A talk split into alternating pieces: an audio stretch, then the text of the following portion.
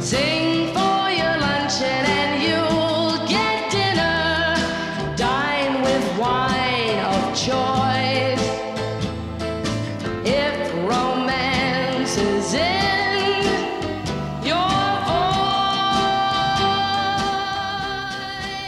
Hi there, and welcome to Voicebox, Public Radio's wonderful weekly series all about singing and the best of the vocal music scene. I'm your host, Chloe Veltman, and it's great to be here with you again. This weekend, hundreds of thousands of people are heading to Golden Gate Park in San Francisco for the annual Hardly Strictly Bluegrass Festival. Since being founded by banjo player and financier Warren Hellman in 2001, the festival has grown to become one of the highlights of the local cultural calendar, drawing in people from all over the place, way beyond the Bay Area as well. The lineup each year includes big name singer songwriters and bands like Elvis Costello, Emmylou Harris, and Dolly Parton, as well as up and coming locals like the Conspiracy of Beards. And unlike other major festivals in the Bay Area, the public can experience all of these great performers for absolutely free. These days, the festival attracts musicians from a wide range of musical genres, but its roots lie in, well, roots music, bluegrass and old time to be precise. And with me to discuss the world of old time and bluegrass vocals is the festival's founder, Warren Hellman. Hi, Warren, thanks for joining me. Oh, Chloe, thanks to you. Thanks to you. This is really fun. So far, I really love talking already? about the festival. Great. And you know, with the downturn in the economy, we thought we had to lower the price, but we thought it would go a little too far to pay people to come, other than musicians. so we're still we're still charging nothing. Brilliant. Well, you know, you've got to start start from somewhere, right? You've got to make a little bit of nothing, at least. That's right, and make it into much more of nothing. I'm sorry. Go ahead. So I should start by telling our listeners that we're not at KALW studio as usual today. Tonight's program is being recorded at Warren's office in downtown San Francisco, and the reason we're here is because of the wondrous collection of recordings that Warren keeps at his place of work. And ever since I was here last, interviewing Warren for a newspaper article a while back, I've been hankering for the opportunity to raid his music library for vocal music gems, and I'm excited to say that what we're going to be doing today is just that. Before we get too much further, though, I think we should um, take a moment to define some basic terms.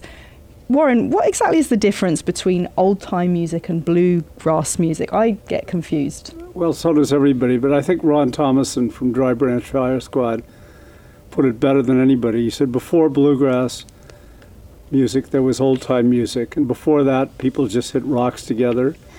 and Nate and I were playing in an old people's home over in Marin County, and there was a very old lady sitting there saying, Do you play rocks? so we were, I think bluegrass kind of grew out of old time music, although there's still tremendous overlap between the two, and sometimes it's almost indistinguishable. hmm Are there any distinguishing characteristics at all? Well, bluegrass, as it's traditionally played, oh, not a very old tradition, but you know, the, the banjo playing is usually what's called Scruggs type picking, which is invented by Earl Scruggs. It's a different way of picking the banjo. uh-huh. Uh, this is probably really dull, but No. old time old time is is usually a banjo played in a style called frailing, Uh-huh. which is probably easier. I don't know. I don't do three finger picking, but it, it's an older style. And that's Uh, the style you do then? That's the style I do Mhm. because I'm pretty old time. uh-huh. And that's the, that's the main difference then, the way that the banjo is plucked. I think so. pretty yes. much. Okay. So, how did you get interested in old time and bluegrass music in the first place? Why do you like it so much?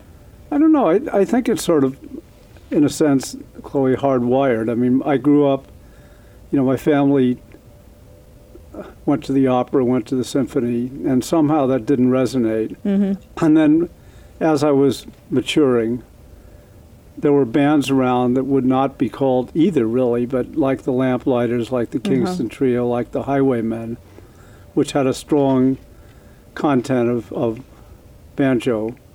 And I just loved listening to them. And then I just got sort of sucked more and more into the, into the uh, I don't know, in, into the whole theme of it and decided that what I ought to do is learn to play the f- five string banjo. Uh huh. And how old were you when you figured that Oh, out that you wanted to do that? 25. Okay. Well, actually, I was 28. And I found a banjo. T- I lived in New York. I was a big shot investment banker, in quotes. and I decided, well, you know, what I really ought to do is take banjo lessons from Pete Seeger. Uh-huh. Uh, so I started trying to call Pete Seeger, big shot, Lehman Brothers investment banker. And I finally got some guy on the phone who said, Why are you trying to call Mr. Seeger? And I said, I'd like to take banjo lessons from him. Uh-huh. He said, That's not going to happen. And I said, Okay. He said, But I can tell you somebody you can take banjo lessons from. So he said, I have a friend in Greenwich Village named Roger Sprung, and he'll give you lessons. Uh, so I went and I took lessons from Roger Sprung, got on the 7th Avenue subway in my three piece suit and my banjo once a week for about two years. And the high point was not my playing the banjo, but I said to, to Roger, I'm about to have my 30th birthday. Do you know some kid who'd play the banjo at my 30th birthday? He said, Well, let me ask around. The next week I came back and he said, uh, Well, I have a kid, but he wants 50 bucks. And I said, Hmm, okay. What's his name? He said, Don McLean. so Don McLean played the banjo at my 30th birthday for $50. He wants more now. D- right, yeah, of course. Did you jam with him? No, No, you just listened. I was scared. Oh, okay. so, what about singing? Where where does that fit in? I mean, you're, you haven't been singing necessarily for as long as you've been playing the banjo, or did you start Well, I'm- singing right when you began playing? I don't know, Chloe, if I'd call it singing. I'm kind of a music savant. Uh-huh. And these little bits of songs are songs, you know, from forever ago, mm-hmm. just are somehow stuck in my mind. Like, yeah. you know, Sioux City, Sue, Sioux City, Sue. Your hair is red, your eyes are blue. I'd swap my horse and dog for you. And they're just, I've just got hundreds of, I can't remember anything about what I do for a living, but I can remember songs like crazy. So and so you've just been singing all your life while you've been listening to these uh, songs. out of then? tune. Just, well, that's why I chose the banjo, because I can be out of tune with my instrument, and my instrument's also out of tune. So So two negatives make a positive. that's right. Okay. Do you find it difficult to sing and play at the same time? You mean chew? you mean chew gum and walk? You mean things like that? Uh, somewhat, Yeah. but it's part of you know what I do is part of our band, and it, you know it's challenging, but it's sure a lot of fun. So, over the next hour, we'll be exploring a few specific areas to do with the development and art of bluegrass and old time vocal music with Warren as our guide. We'll be looking at how ballads have stood the test of time, how songs have served to mark important events in history, and how they have described the struggles of the oppressed, what it takes for an old folk song to gain crossover popularity and why old time and bluegrass songs are particularly given to depressing and grisly themes like murder. And finally, how bluegrass and old time music can sometimes be funny too. But before we get on to all of that, I thought it would be fun to hear a track from Heirloom Music, the new album by Warren's band, The Wronglers. Um, the track is Foggy Mountain Top, and it features a prominent banjo introduction by our guest on tonight's show, Warren.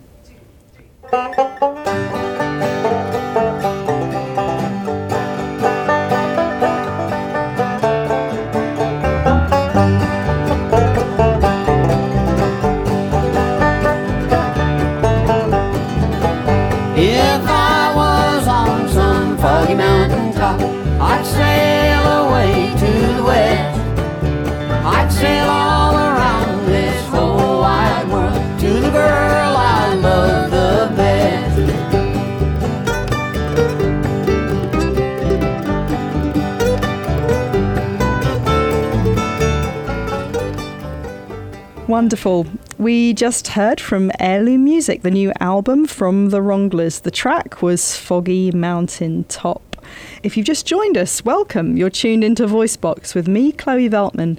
This evening's show is brought to you from the office of Warren Hellman, old time music aficionado and the founder of the Hardly Strictly Bluegrass Festival, which is happening this weekend in San Francisco. Warren is the banjo player and the vocalist with The Wronglers. Now, Warren, when most people think of bluegrass and old time music, they tend to think of virtuoso fiddle and banjo playing and not necessarily the singing so much. Where do vocals fit into the mix and are they as important as the instrumental side of things? I think absolutely they're as important. I mean, you know, the vocals are, or the lyrics are really the basis of the music. They, te- you know, they, they tell the story of our country from beginning till now. A lot of the songs, the vocals come from, oh my God, back to the 17th century. And, you know, any, almost anything that's happened, good, bad, sad, happy, in the history of this country, you know, are, are punctuated, illuminated by the vocals. So I, I think the vocals are fundamental. Matter of fact, there's a story which maybe defines a part of this mm-hmm. about a guy from New York driving to through Tennessee, and he stops by a farmer, and he said, "How do I get to Nashville?" Mm-hmm. The farmer says, "Sing through your nose." but the vocals, you know, I, I'm not disparaging the instrumentals, uh-huh. but there tends to be there is a tendency, I think, as you alluded to, to think that gee, if somebody can play the banjo really fast, Yeah. or you know, that, and that isn't the that that is a part of the music, but far from all of the music. Yeah, um, the vocal line I think also is particularly important when it comes to things like ballads, where the songs Yeah. are actually telling us a story, right? Um, how have the song lyrics for ballads endured so long, Warren? Well, I think for a couple of reasons. One, they they keep being updated, they keep being modernized. But it is fascinating. The ballads for some of our songs, Barbary Allen being a great example, you know, were brought into this country by the settlers probably at the latest in the 17th century. The settlers went back into the hills and, you know, West Virginia, or mostly the, the, the southern states, and some of them were isolated. There was a wonderful mm-hmm. movie called Songcatcher, uh-huh. which told the story. And people went in there and found the ballads being sung in their original version, Bar- Barbary Allen being a prime example. So that the you know the ballads, the the uh, lyrics have been here, v- various different songs, and have been here since the 17th century. And Barbary Allen, for example, has been updated and updated and updated. You know, sort of virtually every well-known folk, country, bluegrass, uh, old-time band has sung Barbary Allen. Are they keeping always the same lyrics, No, or do you no, hear I'm a- sorry. adaptations of the lyrics as well? You Or- do. Yeah, and the harmonies and the melodies tend to stay the same, or again, do you hear a lot of variety? You do hear variety. I mean, ex- and an example we'll use later. One of the very early songs was uh, "Blue Moon of Kentucky." Mm-hmm. "Blue Moon of Kentucky," I think, was recorded by and written by Bill Monroe. Uh, it's a beautiful version of the of the song, which was later done by Elvis Presley. Yeah. You know, and, and there's just a whole history. I mean, Barbary Allen has been done over and over and over again by a variety of bands in a variety of different different ways. Well, we're going to listen now to a few different versions of, of popular ballads from your music collection, Warren. These two versions of Barbara Allen, first of all, Garrett and Nora Arwood, and, and then the Bob Dylan version. Can you tell us a little bit about these two versions and why you chose them? Well, one, I think the first is very, very traditional. It would almost go back to the origins of, at least when it was played broadly.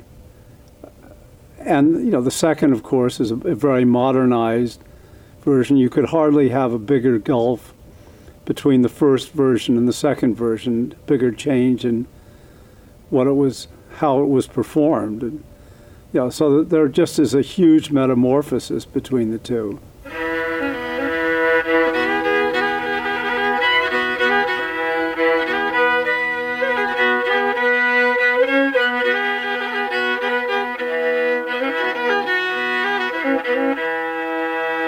In Scarlet Town, where I was born, there was a fair maid dwelling, made every youth cry well away. Her name was Barbara Allen. Was in the merry month of May, when the spring buds they were swelling. Sweet William came.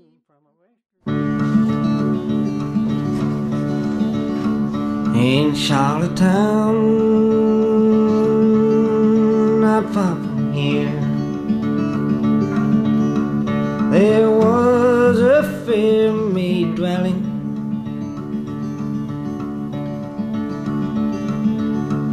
and her name was known both far and near.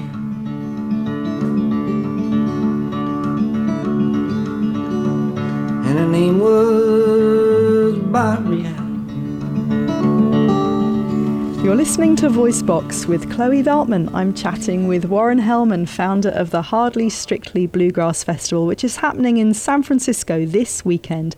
We just heard two versions of the timeless ballad Barbara Allen. The first was performed by Garrett and Nora Arwood, and the second by Bob Dylan. What can you tell us about the voices we just heard, Warren? Well, I think it shows the contrast between old, the way old time way of performing and and the much more modern way, and in a sense, how much how how different they are, but also how how much the same they are. You know, I, they almost could have harmonized on Uh huh. on the song. Yeah, actually, that's true, but the quality of the voices is very different. The first one sounds so nasal to my ear. Yeah, it may be the recording, yes, Uh-huh. but but I guess we've denasalized over the, over the past 20th century, past a century. Past century was that a the way that the uh, the first artists we heard, Garrett and Nora Nora Arwood, sang that song? They used a very typical style of singing then. Yes, singing Yeah. through the nose. So yeah, singing through the said nose, exactly as we as we talked about earlier. Yeah, and I mean actually Dylan has quite a nasal quality to his voice too. Now that I think about it, it's just different, more rounded. Do you want another example? Sure. Well, I mean, a, another very interesting example is a very popular song called Wildwood Flower, Uh huh. which almost all of your listeners have heard in one version or another.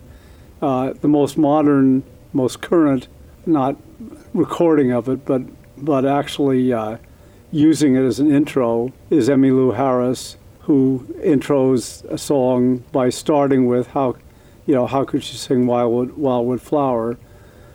The Carter family originally took the poem that was written in England around 1860 and recorded it as a song. But to think that it's that it's lasted, oh my God, Yeah, hundreds of years. hundreds of years. Was it a song, do you know, in England um, before the Carters got it? Or I- did they literally dig up this poem and decide to create music to it? Do you happen to know? Well, 200 of your listeners are going to refute this, but I think it was a poem when it got to the Carter family. Huh. Interesting. All right, well, let's listen now. So here's a, a snippet of Emmylou Harris singing How She Could Sing the Wildwood Flower, which references this song, Wildwood Flower, and then we'll hear the Carter family's version of the song.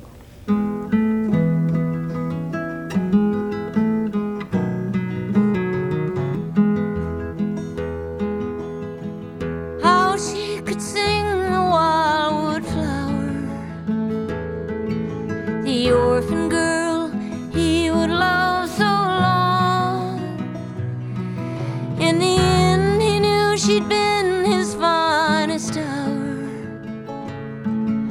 And all he has left of her is a song. He first saw her standing by a cabin door.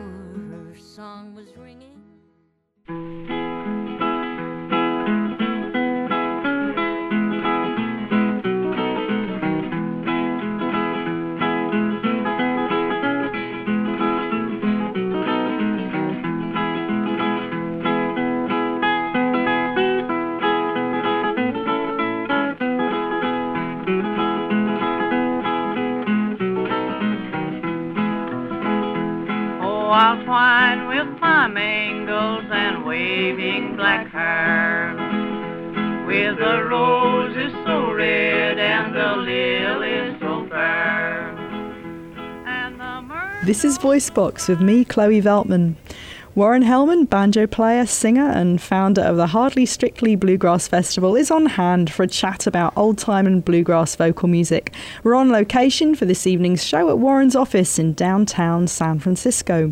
The songs we just heard were a version of uh, the song Wildwood Flower by the Carter family. That was the second song. And the first song was Emmylou Harris, who sampled a little bit of the song at the beginning of a tune of hers called How She Could Sing the Wildwood Flower. One thing you said to me recently, Warren, is that every important event in history has been put into song. And you also mentioned that, I guess, at the start of the show today, too. I think this is absolutely true. What can you tell us about the relationship between old time music and world events? Well, I, I think again, it's it's the way that people express their reaction to what's going on around them, what's what's making their lives better, what usually what's making them them worse. Mm-hmm. But just they sing about the important events, whether it's a dirigible blowing up in New Jersey or or almost anything that's happened. And and if you go back, I don't think there's a more accurate recording of our history, of the history of this country, and I'm sure every foreign country, than you could find in in the singing of in, in the lyrics of their of, of popular music. As a matter of fact, I'm told that opera started as lyrics, well, music and lyrics revolving around events of their day. But I know it's been critical in this country that you know, and I, we, we've chosen two examples, but there's 200,000 Mhm. examples. So, tell us a bit about the two examples that Well- we, we have now to talk about this importance of the songs in history. Yeah, well, we chose we chose one each from the uh, Revolutionary War and the Civil War, Mhm. and probably most of you who are listening remember that those two events occurred. Uh, and these are both songs uh, that I think exemplify the pride or the a- angst of the people, you know, who were living in that in that time. Mhm. Time, and we, you know, we chose a song that probably two or three of your listeners have heard, "Yankee Doodle Dandy." Yeah, I think maybe two or three have heard that one before. you know, and, and then one that's more, probably a little more obscure about the, the Civil War. Yeah, this song No Longer Grey or Blue, which we're going to hear in a version by Lisa Godino and Chuck Winch, that's a Civil War song. It's not a song I'm familiar with. Um, why did you pick it? Well, I guess because it exemplifies dividing a nation, you know, without any any obvious Mhm. differences. I mean, many of the same people who were fighting each other had been working with each other hours or days before, and you know, perhaps one of the most tragic events. I believe that the, the, the casualties in the in the Civil War were greater than greater than any war that the United States has ever fought. Hmm. So it is, you know, a tremendously critical event in the history of, of our country. And I thought that those were two excellent examples of where folk, old time lyrics punctuate what's, ha- what's happened in this country. It, it goes on, but, you know, I could give you, and you could give me, a hundred other examples, but those are the two we chose. Fine, let's listen now. So here's Yankee Doodle Dandy, it's performed by Boxcar Willie. It's a Revolutionary War song, and then we'll hear No Longer Grey or Blue in a version by Lisa Godino and Chuck Winch. It's a Civil War song.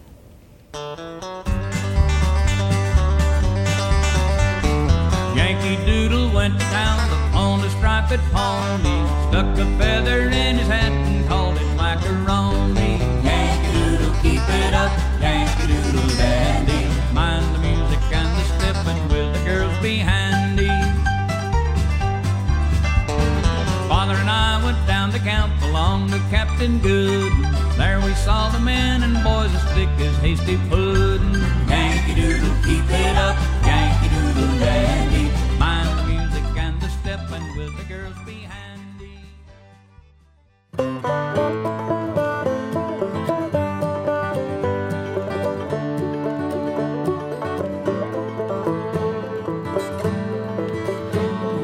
Musket in my hand, I charge the enemy. I feel myself a falling down to my knees.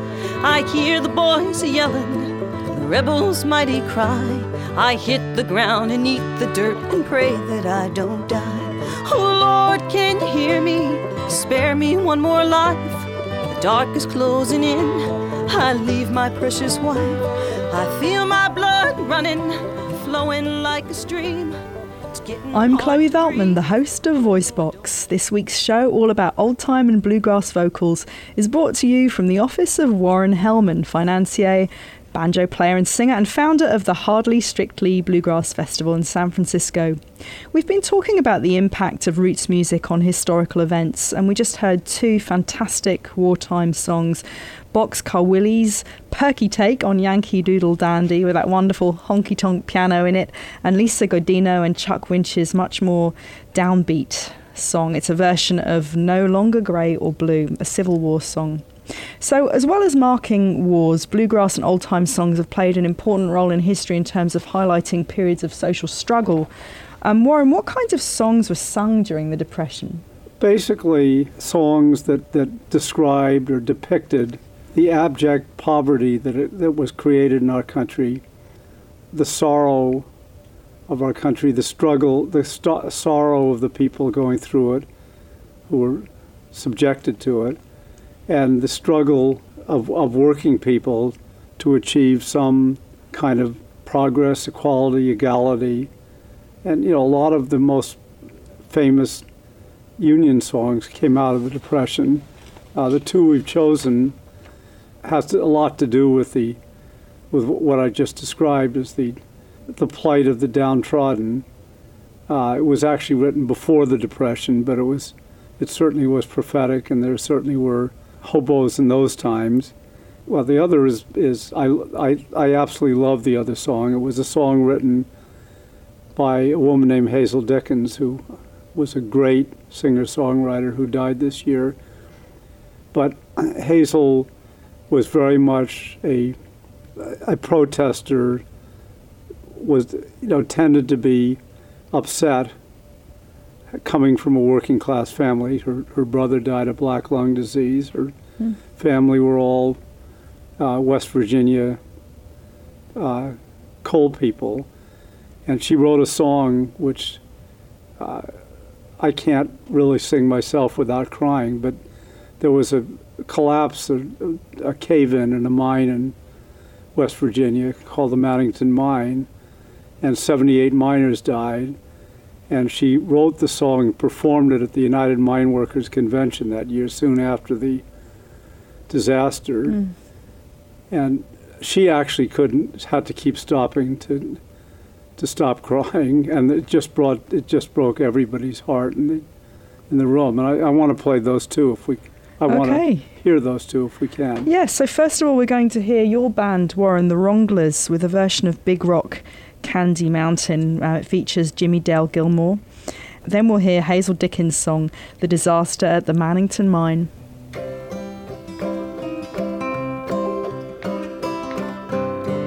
On a sunny day in the month of May, a burly bum came hiking down a shady lane through the sugar cane.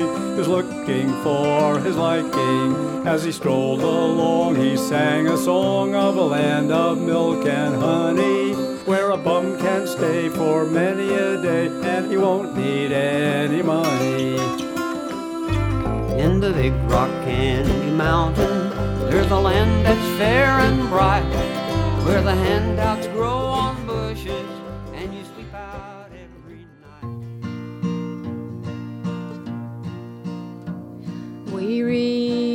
paper and the radio tells us to raise our children to be miners as well. Tell them how safe the mines are today, and to be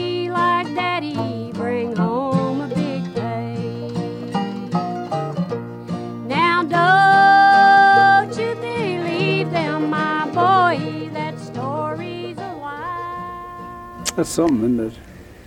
Wow. Goodness. Yeah, that's a, a terrifying and very beautiful song, Warren. Thank you for for letting us play that one. So that was The Disaster at the Mannington Mine. It was written and performed by Hazel Dickens. And before that, we heard Big Rock Candy Mountain, which was performed by the Wronglers with Jimmie Dale Gilmore. This is Voicebox with Chloe Veltman, and this evening's show is brought to you from the office of Warren Hellman, who's an old time music addict and founder of the Hardly Strictly Bluegrass Festival, as well as a financier. And the festival's going on this weekend in San Francisco. We're chatting about the history, development, and power of old time and bluegrass music. Um, Warren, you mentioned a bit earlier that uh, Hazel Dickens' voice is very important to you, it's very powerful to you, and you're somehow trying to emulate it a little bit. What Impossible to do. I- impossible, but you're striving.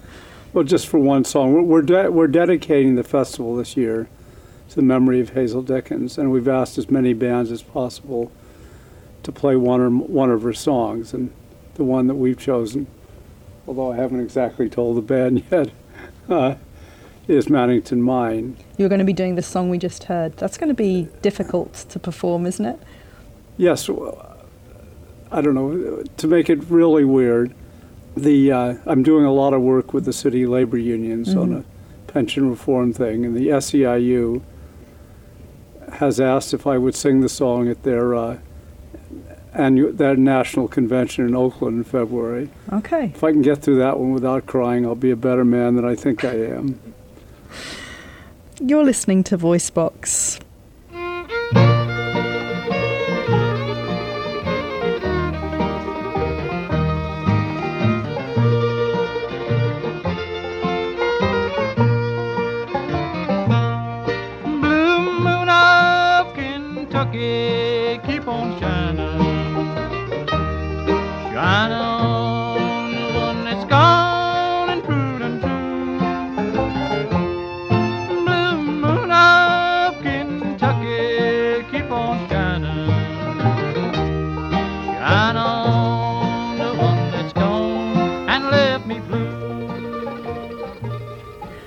This evening's programme, brought to you from the offices of tonight's guest, Warren Hellman, the founder of the Hardly Strictly Bluegrass Festival, we just heard Blue Moon of Kentucky. The track was performed by the guy who wrote it, Bill Monroe. Blue Moon was written by Monroe in 1946 and recorded by his band, the Bluegrass Boys. It's the official bluegrass song of Kentucky. In 2002, Monroe's version was one of 50 recordings chosen that year by the Library of Congress to be added to the National Recording Registry. And in 2003, the country music television station ranked Blue Moon of Kentucky number 11 on its 100 greatest songs in country music. Now, it's probably fair to say that this song's wild popularity came about because of its crossover appeal. Elvis Presley made it a huge hit on the pop charts, and it was also recorded by Ray, Ray Charles, Patsy Cline, and Paul McCartney, to name a few. Warren, why have subsequent generations of singers responded to this song so strongly, in your opinion? I think it has a certain timelessness. It has a certain, I don't know, vibration or, or tempo and, and sweetness that just makes you want to makes you want to sing it.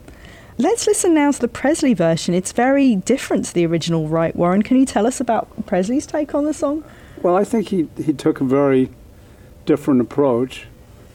He, he certainly modernized. It shows how, let's say, transportable this music is. Mm-hmm. But he certainly made it sound like something that could be playing, top, you know, could be top of the top of the pops today. Yeah. Uh, and and very much in his style of music. He didn't change it at all.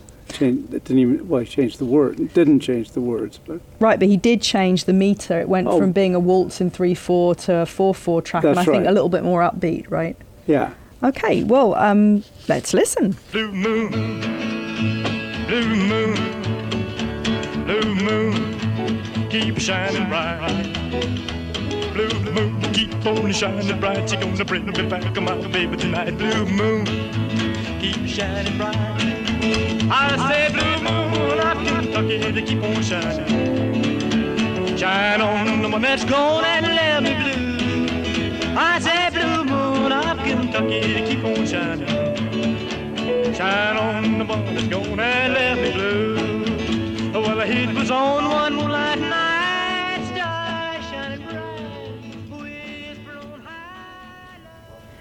You're listening to Voicebox with me, Chloe Veltman. The subject of tonight's discussion with the San Francisco based financier and banjo player Warren Hellman is old time and bluegrass vocal music.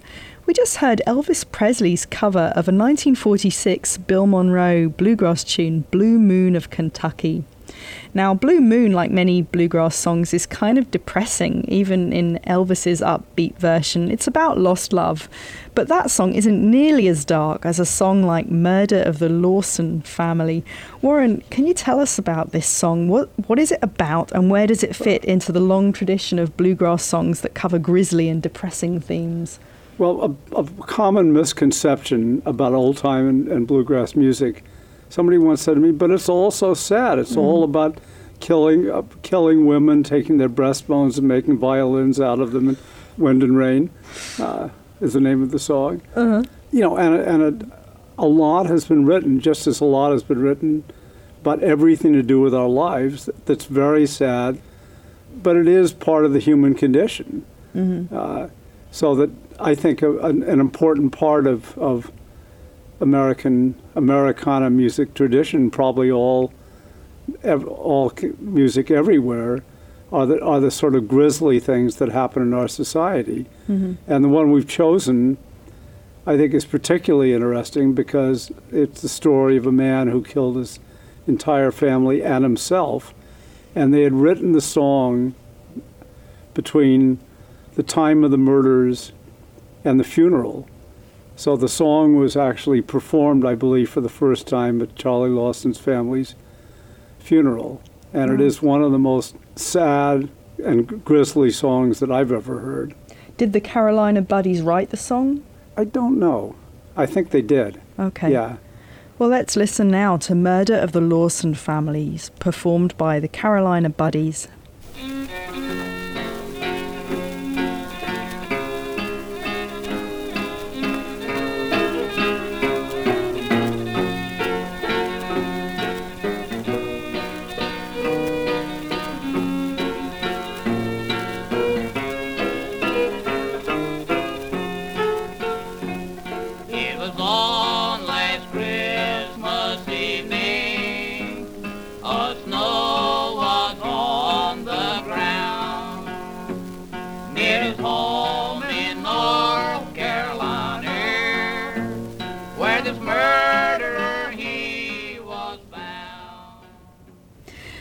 Was the Carolina Buddies with Murder of the Lawson Family. Dark, dark stuff. You're tuned into Voicebox. I'm Chloe Veltman, and I'm chatting with Warren Hellman, founder of the Hardly Strictly Bluegrass Festival, about the development of bluegrass and old time vocal music. Now, as you mentioned earlier, Warren, not all bluegrass and old time music is depressing. Can you tell us about the funny side? Yeah, I mean, there, there's in the first place, there are bands that, that play this kind of music that in themselves have very funny names, Mm-hmm. like the Cluster Pluckers. Cluster pluckers. And you know, I think even the Wranglers could be considered a funny, a funny name, but certainly the Austin Lounge Lizards. Uh huh. I mean, that's an amusing name, and and my sense of humor, I guess, or my sense of the humor of this music, I don't know why, but my mother's favorite song, probably many of your listeners have heard and detested, uh, but it was Seven Old Ladies Got Locked in the Lavatory. Yeah, I remember that one well from my childhood. You too. Yeah. Yeah. And, you know, every verse is a treasure, but there's one verse. the next old lady, Elizabeth Keister, she was there from Christmas till Easter, till a non union plumber came in and released her, and nobody knew she was there.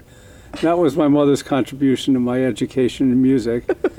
but, you know, there, there just is, ha, have been wonderfully funny songs written. I guess Ron Thomason played. Ron Thomason of Dry Branch Fire Squad is the best at sort of uh, digressions.